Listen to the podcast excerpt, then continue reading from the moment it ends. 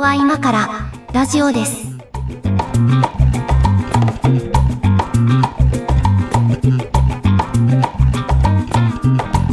ここは今からラジオです。ホワイトは上書きです。よ猫屋敷です。ろしくお願いします。はい、お願いします。今日はですね、あの、うん定期的にやっておりますゲームの話です。これ定は、期報告会ですね。はい、四半期に一度やろうということで、なんかいつの間にかそんなルールになってるんだけど、うん。あの、はい。四半期に一度の定期ゲーム報告会ということなんですが、まあね、はいあの、この3ヶ月、四半期うん。を振り返るとね、まあ正直、上垣はそこまでちゃんとゲームに時間を割けておりませんで、あら、忙し。あまりね、うーん、まあ、こう、新しくこれを今、ハマってやってますみたいなのがちょっとないじゃないんだけど、えーっとね、えーアサシンクリードシリーズの、えーうんオデッセイをクリアしまして、今、オリジンズに入っておりまして、ああ、なるほど。えーあの、古代エジプトの世界をさまよっているのとですね、はいはい。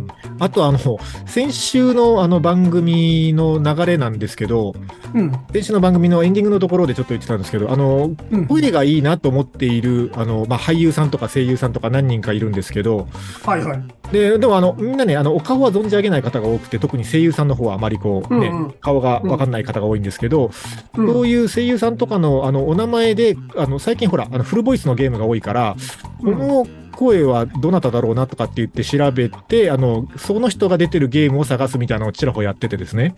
はいはいはい。で、えーっとね、この方は一応、あの、ググって顔も調べたんだけど、津田健次郎さんっていう、あの、ああ、イケボ、イケボ。俳優さんでもあり、あの、声優さんでもある方なんだけど、はこの人の声かっこよと思って、い。やばいよね。そう。で、でもなんかね、うんどこかで聞き覚えがあったんですよ。この津田健次郎さんの声が。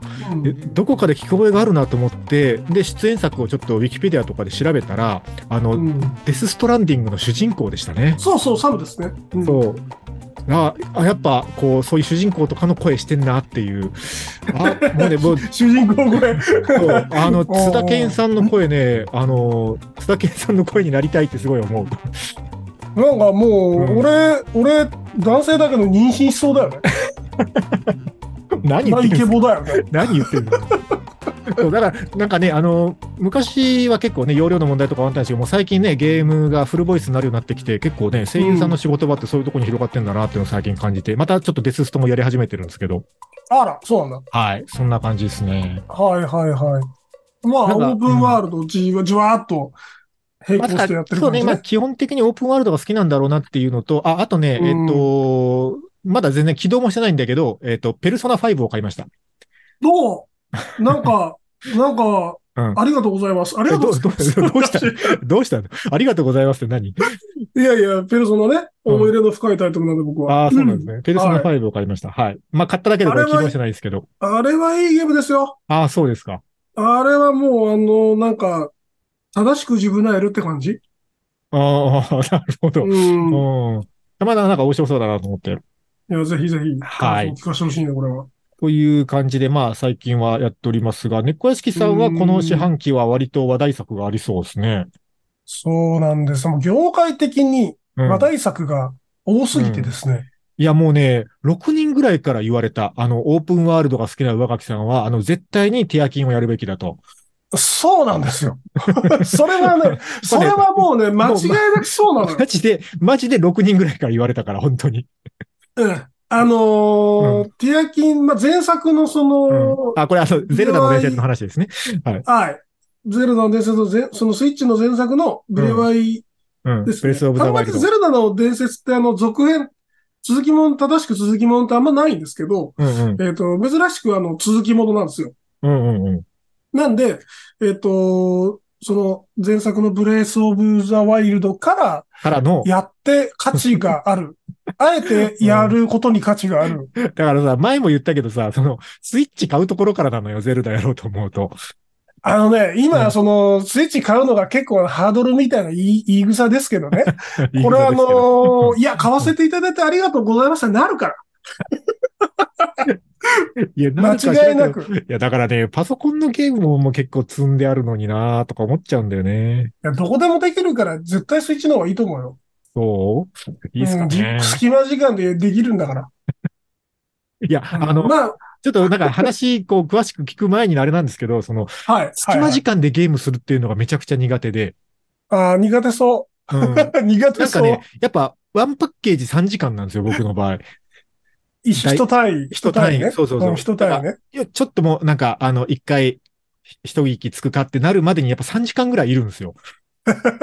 ちょっとなんかこう、ななんかのさ、こう、用用事の合間とかにさ、こう30分ぐらい時間空いたから、まあゲームでもして時間潰すかみたいなことがね、あんまりしにくいというか、うん。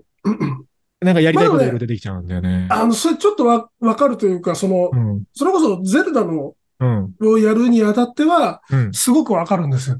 うん。あうんのーゲームがロードされて、はい。えっ、と、主人公がポッて、はい。現れるわけじゃん。その世界にね、なるわ。けじゃん。うん。で、その段階で、あのゲームって、その、うん。最近の親切なゲームみたいに、ここに行けみたいな、ミッションみたいなの出ないから、はあのあただただ平原にポツンと佇むぜ、あの、リンクっていう、あ、はあ。あ、はあ。のーそこから、な、俺何をしたかったんだっけ思い出す作業は毎回発生するわけ。え、なんかあの、クエストとかがある感じのゲームなんですか？クエストもね、あるにはあるんですけど、うん。その UI 上に不必要な、その、そういう情報はあんまり表示されない。ああ、なるほど。なんかそのメニューを開いて、うんうんクエストの一覧を見て、あああ、そういえばこんなことやってたな、みたいなのを見れば、なんかあらすじとかなんか出てるんですけど、うんうん。あのー基本その、パッとロードしたじ時点では、うんもう、ポツンと立ってるだけなの。そうなんだ。うんそう。だから、毎回その、俺は何がしたかったんだっけ？ゼルダをやりたかったのは、ゼルダをやりたかったんだが、ところで俺は何がしたかったんだっけっていう、なんか記憶喪失状態になるほど。この世界で 俺は今何してたんだっけっていう話だ。そう。で、あ、うんどうやら、どうやら剣握ってるみたいな、はいはいはい。そういう状況から推察すると、あ、そういえばこれややりたかったんだ、みたいな、うんうんうん。あの、思い出すみたいなのがあるから、なんかその、毎回ね、あの、次、この、まあ、もうすぐ、もうそそろそろゲームやめようかなっていう時に、次うんこの洞窟を攻略しますってはいいうはい宣言みたいな感じで洞窟の前でログアウトするね。なるほど。あ次そこから始まれば思い出しやすいぞみたいな。もう目の前にいやそこ、あ、うんそこに入りたいんだってわかるから。はいはいうんっはい。なるほどな。ていう感じで、まあ、その、細切れの遊び方としてはそんな感じで、その、あの、自分を信用しない常に記憶喪失になるという前提で、あの、やってますね。いや、なんかさ、その最近のオープンワールド系のゲームって、多分ゼルダもそうなんじゃないかと思うけど、その、なんていうの？こう、ストーリーを進めるとかさ、そのクエストをこなしていくとかの他にさ、なんか、その、いろんな材料を集めて強い武器を作るとかさ、はないんかそういはいうはい。クラフト系のなんか要素もあるじゃないですか。あるね。なんかああいうのね、もうなんかダメなんですよ。無限に強いの作りたくなっちゃうんですよ。だよね。その、その時点で最強のものを手に入れないと進めないよね。そうだし、しかもほら、その時点で最強のものを手に入れようとうろうろしてるとさ、なんか、あの、一個だけどうしても結構むずいダンジョンに入らないと手に入らない材料とかが登場したりするじゃないですか。はいはい。メインストーリーに関係ないんだけど、でもこのダンジョンをそのために行かないといけないみたいなさ、なんかもう終わんないよね。ああいう動き方。まあ、あの、な、なんでしょう。こうまんまと、まんまと、そのゲーム開発者の手のひらで踊ってる 感じが。するけれども、だからすごい向いてるんだと思うんだけども。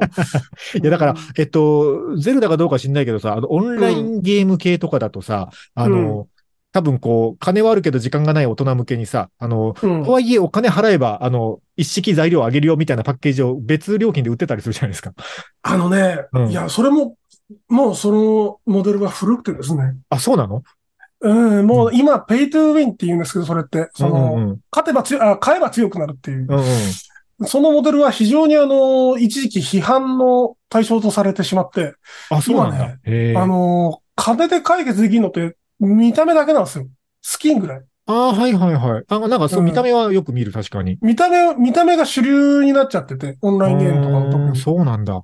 うんあオンラインゲームはね、ちょっとなんか、あの、これ手出したらやばいと思って、あの、もうやめたんですよ。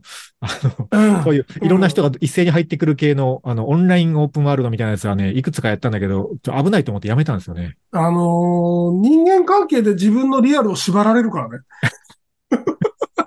あれは危険な遊びですよ。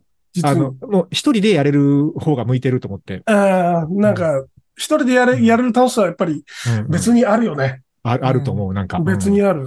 そうか、やっぱゼルダやるべきかな。いや、ゼルダはね、うん。あのーぜひやってほしいんですけど、うんあのー本当にあの、さっきも言ったけど、この、今年、うん去年もなかなか対策ラッシュだったんですけど、今年はいはもやばくて、うん。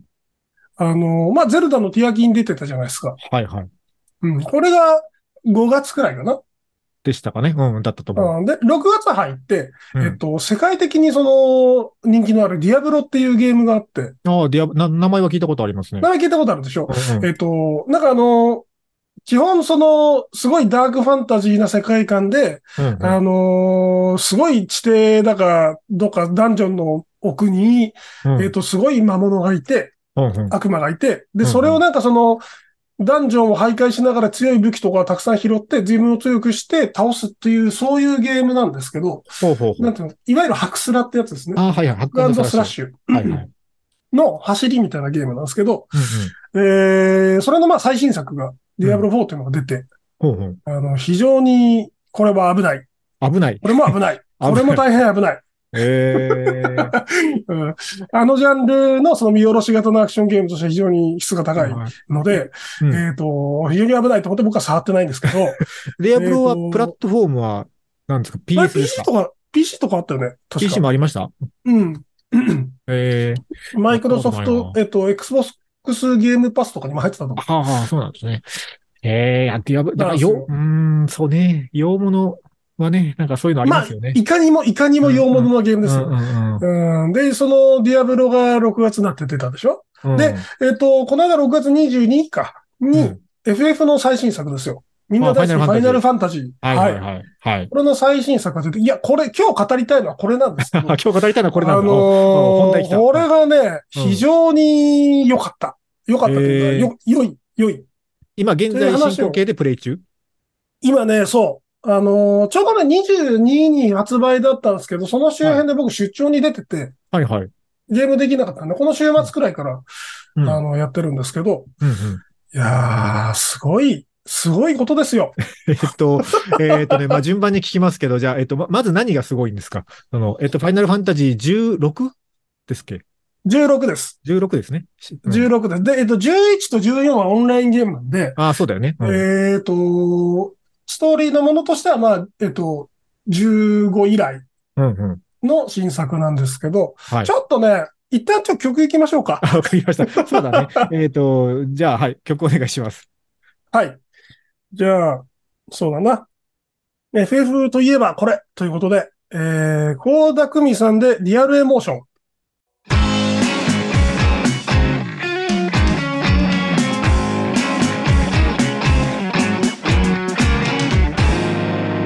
ここは今からラジオです。それなんだっけ？えっとね、うん。FF、FF って基本その、なんでしょう。1から順番にあるんだけど、続きものってまあないのよ。はいはいはい。2が3、3、あ、3が2の続きものというわけじゃなくて、全然別の世界で別のはいはいはい。話なんですよね。はいはいはい。そうですね。で、たまにでもその続きものが出ることがあって、はいはいはい。で、FF の10って結構これも名作ではあるんですけど、うんうんこれの続きものが出たんですよ。うんうんで、それの主題歌を、なぜか、高田久美さんが歌ってらっしゃった。えー あ、そうなんだ。えー、うん、あの、まだあんまりその、なんだろう、えっ、と、ハニーフラッシュしてない頃の、うん、まだその、売り方が定まってない頃の高田久美さんですよ。あ、ニーフラッシュしてない頃って一体なんだ。うん。そうそうそう。はい その頃の高田久美さんです。まあ、それはさておき、えっ、と、うんじゃあその 16? はい、16ですね。は、あのー何がすごいんですか？まず背景を知ってほしいんですけど、うんうん。あのー FF15、この前作ね、はい。これ、うんえっ、と、まあ、もしかしたら知ってるかもし、人もいるかもしれないですけど、全世界的に大こけしたんですよ。あ、そうなんだ。あ、なんかでもそんなタイトルあったな。うん。はい。なんかあのーホストファンタジーとか言われてて、なんかそのホスト4人が、うんえっ、と、なんか外車に乗って、うんこう荒野を旅する謎のゲームができたっていう。ひでえ、ひでえディスり方だな。うん。で、なんか、あのーいろんな部分が酷評されていたんですけど、はい。えっ、と、基本的にはそのお話がちょっと脚本がまずかった。ああ、ストーリーがそうあんまり。うん。そうう。んで、まあ、いろいろネタされてしまったっていう、うんところがあって、うんまあ、アクションとかは別にそこまで僕もやったんですけど、悪くはなくて、うんうんなんかその、スタイリッシュな戦闘が楽しめる、はいはいえっ、と、いいゲームだったと思うんですけど、まあ、でもうんまあ、その、失敗して、ブランドの価値がちょっと落ちちゃった。うんうん。なんか、ブックオフのワゴンセールにいっぱい並んじゃったんですよ。500円とかね。残念。残念。うね。っんうん。ていう、その、失敗をリカバリーするチャンスはいはい。なわけですよね、自作って。まあそうだよね。うん。うん。まあでも、ここでリカバリーできないと多分終わってしまうんはいですよ。はいはい。でしょうね。なんで、うん結構その、なんていう、起死回生をかけたタイトルで、うんうんえっ、と、力が入っとるわけですよ。うんうん。で、その、結果的にはまあ成功したんですけど、なんで成功したのかっていうのが興味深くて、うん。えっ、と、今までのファイナルファンタジーって、うん。あの、基本的にな、その、大枠ってのが、その、うんこのせ世界、冒険の舞台となる世界ってクリスタルの庇護のもとに成り立ってる。あ、はいはい。なんかそういう。世界観だよね。うん。それは知ってる。そう。なんかクリスタルが4つくらいあって、うんうんなんかいろんな属性を司っていて、はいで人々はそれに、まあ、庇護されたり、守られたり、その力を使って、うんそ、の、外からの侵入者とか、えっと、うん悪い奴を打ち払うっていう。まあ、うん大まかにはそんなストーリーだったりするんですよ。はいはいはい。で、えっと、今作っていうのが、その、クリスタルの庇護から、うんあの、解き放たれるっていう話なの。あ、そうなの？うんうんうん。そうなんですよ。はいえっと、まあ、世界観的にはクリスタルのその恩恵に依存して、生活のいろんな部分を依存してたり、うんえっと、戦争の大きな力として使っていたりみたいな、あはいはいはい。の、そういう世界観なんですよ。で、結構血生臭い、うんえっうん、そうなんだ。うん。と、世界観なんですよね。だから、うんあの、お割とその重厚な世界観とストーリーを作ることには成功しているうんうん。んですけど、その、その便利に使ってたクリスタルのせいで、うん。クリスタルのせいで、その争いがあるし、うんうん。あのークリスタルの力を使える土地と使えない土地があるんですけど、使える土地の奪い合いがあるから、えっと、争いなくならないし、えっと、そのクリスタルの力を使えるなんかドミナントって特殊な人が、えっと、何人かいるんですよ。はいはいはい。で、それはその、しクリスタルの力を使って召喚獣、えっと、すごい大きな力を呼び出すことができるんだけど、うん。まあそれには代、うん代償がね、うん。代償が必要なわけですよ。これ体に良くないんですよ。あ、はいはい一はい。言で言うと。はいうんっていう、その、まあ、えっと、クリスタルに依存はしてるけども、決していいものではないっていう、あの、世界観で。あれだね、そのこう今なんか通して聞くと、つい最近までやってた、あの、テイルズ・オブ・ファンあ、タジアだったかな？ななんかテイルズ・オブシリーズにすごい似た世界観のやつはいはいはいはいはい。うんうんあでもなんかそういう世界観なんだね。うん、そうそうん。う。で、その、今までの FF は絶対にクリスタルが善なわけ。うんうん。いいいものだったのね。そうん。う。で、それはすなわちその、えっと、ファイナルファンタジーってその不分率うん。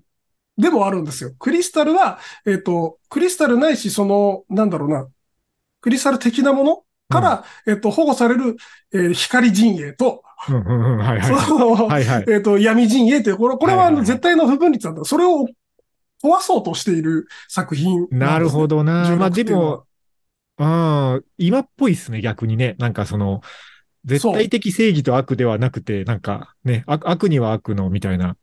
あとね、このね、この絶対的な不分率っていうのは、うんえっ、と、FF っていう IP そのものを多分表表現していて、ああ、なるほど。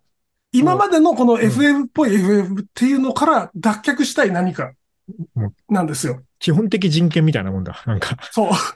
生まれながらにして持っているみたいな。そうん。う。そういう、だから FF から、その、逸脱するために仕掛けて、仕掛けられている作品なんだなっていうのを感じながら、今、すごく楽しんでいる。だから世界設定がまずそうやってちょっと転換してそうな感じがするっていうところですね。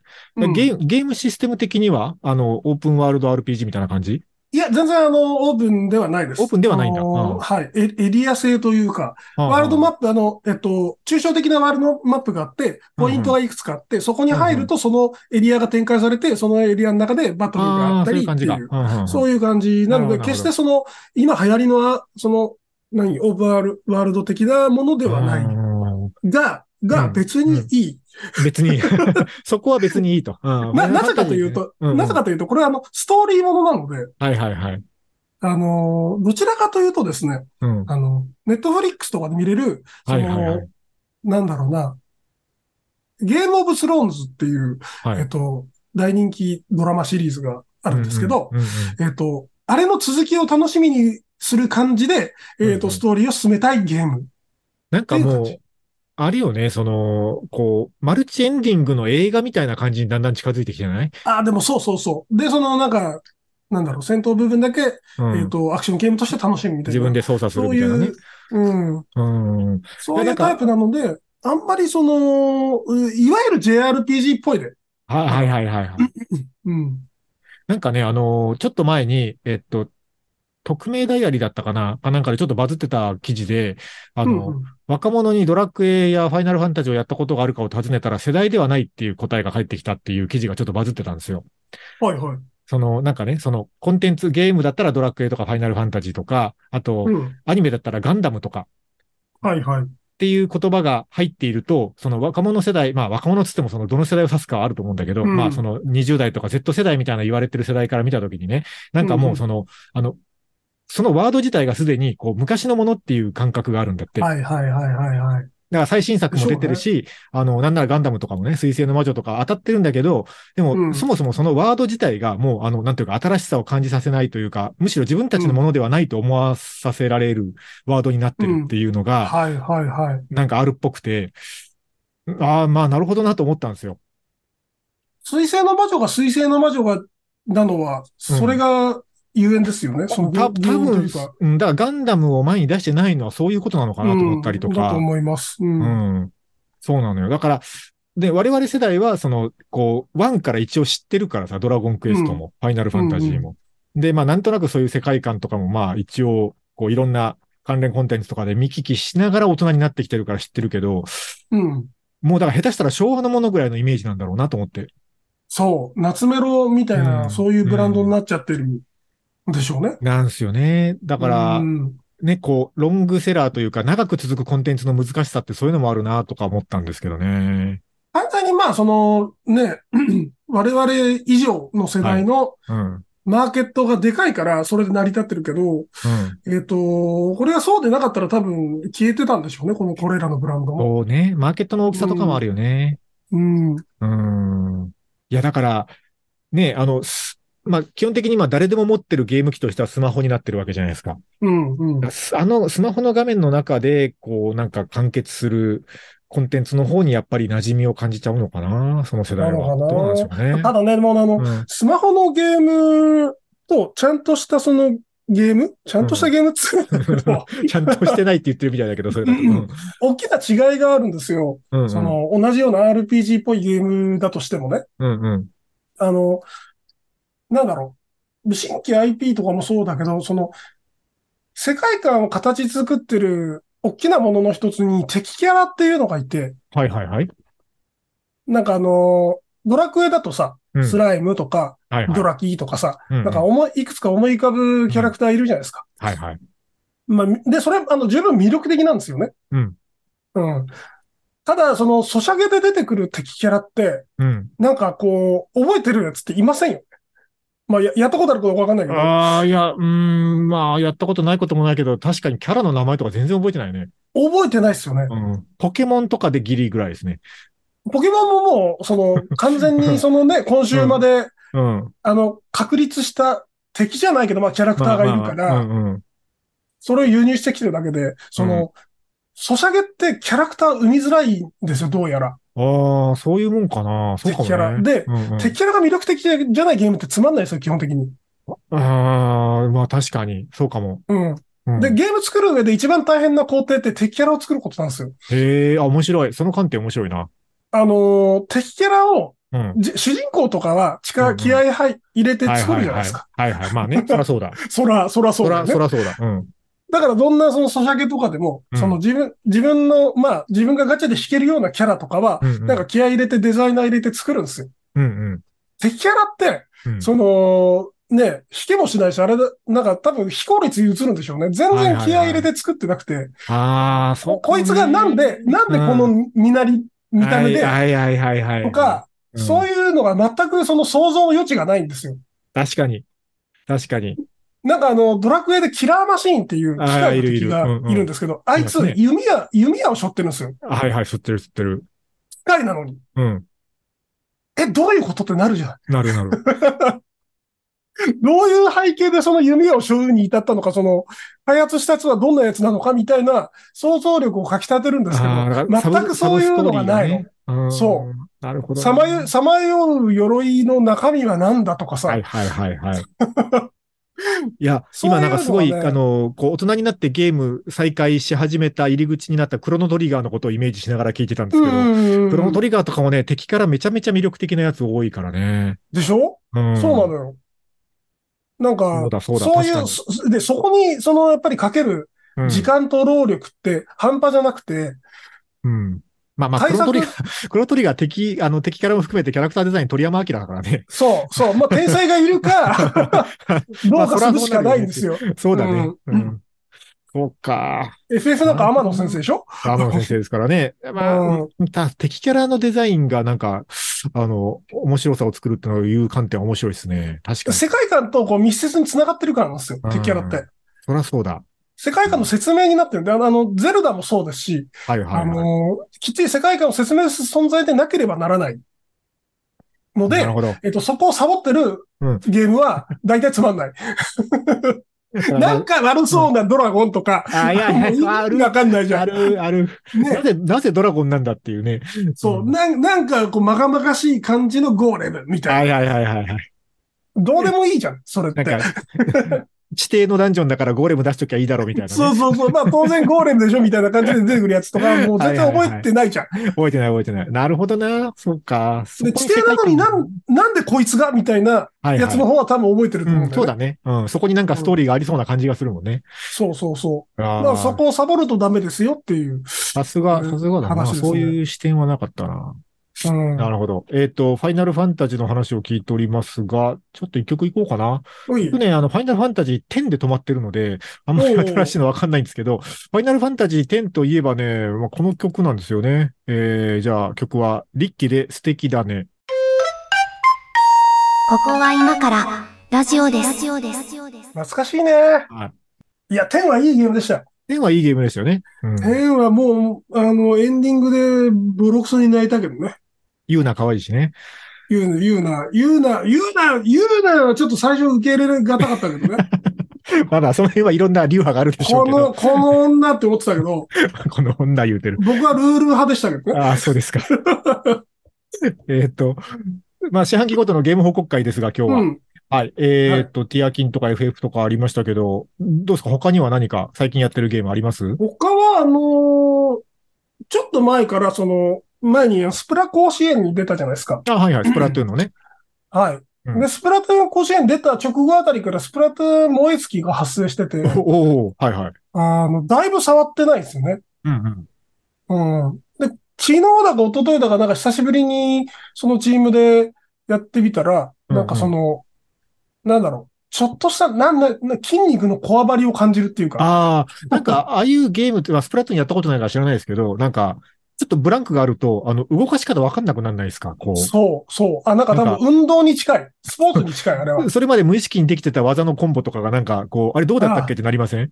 そう。なんかで、あと、うん単純に腕が、その筋肉が疲労していた。ああ、いや、僕ね、あれなんですよ、その、えっと、えー、アサシンクリードシリーズを今、オリジンズに入ったって冒頭で言いましたけど、あその前結構やり込んでたオデッセイが一応まあクリアまで行ったんですよ。だけどあのゲームってククリアまで行ってもその後ずっとその世界にいられるので、そうだね。そうそう、なんかう、うろうろできるんですよ。まだコンプリート要素とかをこう、極めたければいけるみたいな感じで、うんうんうんゲーム自体残してやって、あの、久しぶりにね、ログインしてみたんですよ。うん。で、あの、ああいうゲームって、こう、最初アクションになかなか慣れるまではさ、コントローラー操作とかが、こう、なんか慣れるまでは、あの、敵にこう、瞬殺でやられたりとかするので、はいはいはいはい。最初こう、イージーモードみたいなところから行って、こう、うん敵にこう、やられてもあんまりダメージ受けないみたいなモードから行って、こう、だんだん自分の操作が慣れてくるというか、自分の戦い方スタイルが高まってくるにつれて、こう、レベルを上げていくっていう方法を取るんですよ、大体。ノーマルモードにして、ハードにして、まあ、まだその上もあったりするパターンがありますけど、だけどはいはもうクリアして、えークリアして一回終わったの時点で置いてあるから、結構ね、ハードモードみたいなやつになんかなってたんですよ。まあそうだ。そ、その時はだからハードモードがちょうどよかったんだもんね。ハードモードが一番こうなんか、戦闘も面白いし、なんかあ楽しめるっていうランクがそれぐらいだったんですけど、で、しばらくオリジンズに行ってて、オリジンズもね、まあ操作法似てるんだけど、やっぱちょっと違うんですよ。なんかいろいろ。そうだね。で反射的に出すボタンが違うよね。そうそう技のコンボとかが違うんですよ。うんで、で、まあ、ちょっと久しぶりに、ちょっとあっち行ってみるかと思って、オデッセイの方に戻って、古代ギリシャの世界に戻って、あの、うん。なんか、よくわからんところで盗賊に襲われて、瞬殺されて、わけのわからん盗賊に瞬殺されて、おちょっとね、あの、衰えを感じたことがありました都ね。合でアサシンだったはずなのに、そうだよ。そうだよ。一回もからん野党にやられるっていう。一回も敵に姿を見られることなく全滅させられてたはずなのにね。一瞬、もう一瞬で見つかってボーボーにやられて殺されました。衰えたね。衰えたと思って。そうそうそう。そういうのあります。うんアクション系のゲームそういうのあるよね。うん。だからもう、アクション系のゲームは、うんあの、トロコン、トロフィーコンプリートするまで、いや、続けないと無理だなと思って、そうだね。やるようにしてますね。そうだね。うんうん。でも、なんかトロコンとかまで目指してると、もう一個のゲーム何時間あっても足りなくない？あ、でもさ、うん言って、その、200時間とかじゃない？いや、まあそうだけど、あの、えっと、あの、ま、まともに生きてる社会人はね、200時間捻出するのなかなか大変なんですよ。普通は。まあ、あの、英語喋れるようになっちゃうよね。いや、真剣に200 200時時間学習したらなるんじゃないですか？うん。かも余裕でなっちゃうと思うよ。うんうん。なんですよ。で、なんかその、やってるやつが、そのスプラは、いや、いや、そまあ、あれはあれで、なんかね、何千時間やってるんですけど、うんうんえっ、と、やんなくなって何やってたかっていうと、そのアークっていう、あ、いいや、たまあ、ち、ちょいちょい話出てるんですけど、んアークってその、えっ、と、大人のポケモンみたいなゲーム？うん。あれ、あれめちゃくちゃパソコンの容量食い上がるのね。重たいなあれめちゃくちゃでい。かいでしょ。で、めちゃくちゃでかい割に不安定なのよ。ファイルサイズでけえな、こいつと思って。うん。そう。あのクソゲーですよ。あのクソゲーを、あのーずーっとうん。友達とやってるっていう。それこそさ、あれなんか、あの、ちょっとだけ触りやってみたけど、なんか、なんか、こう、未開拓のなんか惑星みたいなところに突然産み落とされてさ、そう。なそう最初何していいかわかんないのね、あれ。わかんないでしょ。うんわかんないから、とりあえずその辺のなんか石とうんか木とか拾ってさ、石とか木とかね、殴ってみたら、あ、拾えたみたいになるから。そうそう、罪のない、なんか堂々みたいなやつを殺してさ肉と皮を剥いでさ、みたいな。そうそうそう。何してんだろうなと思いながらうろうろするっていうところから始まるよね、あのゲーム。あれは、その、よくできてて、まあ、やり方が分かればすぐなんですけど、やり方分かんなくて模索してる時が一番実は楽しくて。うん、なんかその、この恐竜はどうやったら手なずけられるんだろうって、あの、やったり、なんかその恐竜の動きを制限するために、そのゲームっぽい動きするから、なんかそはいの壁にはめて、壁のこの建築物にはめて、うん。えっ、と、動きを、身動き取れなくしてから、昏睡させるみたいな、そういうことをしたりするんですけど、あの、その仕組みを考えたりとかね、ああ、そういうの好きそね。こがめちゃくちゃ楽しいのよ。時間がある大人の遊びな感じがするな、それは。そうかな、ね、もう本当にあの、あれですよ。あの、時間がないのにやってしまってるダメな大人ですよ。いや、時間、時間泥棒なゲーム多いからね。どうしようか本な。当にもうでも気づいたら500時間とかやってたから、本当ああいうオンラインっぽいゲームって怖いなって。